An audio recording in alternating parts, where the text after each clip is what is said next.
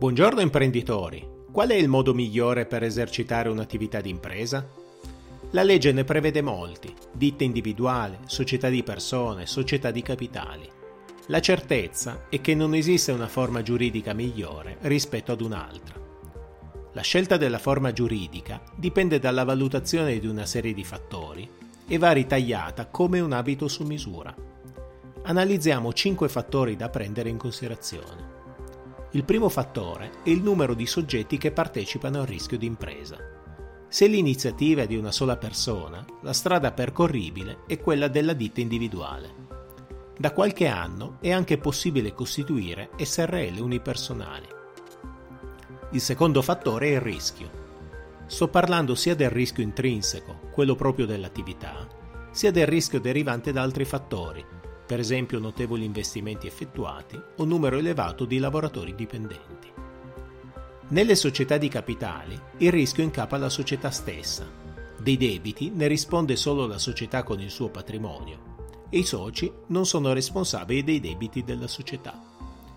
Nelle società di persone, invece, qualora il patrimonio della società non è sufficiente, ne rispondono i soci limitatamente responsabili con il loro patrimonio personale. Terzo fattore da prendere in considerazione è l'organizzazione. Nelle società di persone l'aspetto rilevante sono proprio le persone. Le decisioni sono prese a maggioranza dei soci, indipendentemente dal capitale posseduto. Diversamente, nelle società di capitali, l'aspetto rilevante è il capitale posseduto. Le decisioni sono prese dai soci che detengono la maggioranza del capitale.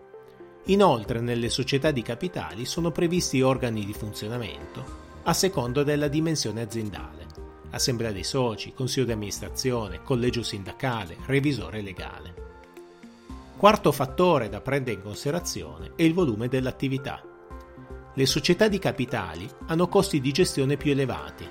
La gestione della contabilità ordinaria, la tenuta dei libri sociali, il deposito del bilancio, le società di persone, invece, con volume di affari più basso, possono optare per la tenuta della contabilità semplificata, con un'importante riduzione dei costi amministrativi.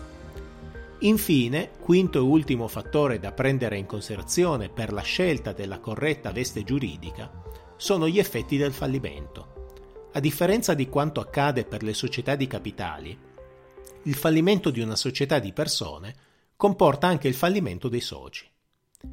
Ricapitoliamo.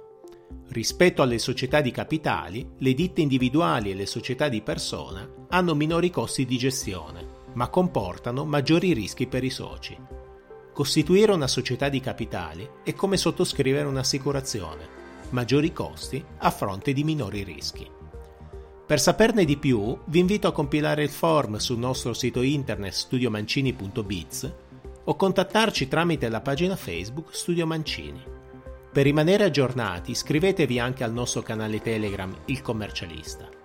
Non perdete i prossimi podcast ogni lunedì mattina. Io sono Marco Mancini, dottore commercialista e business coach professionista.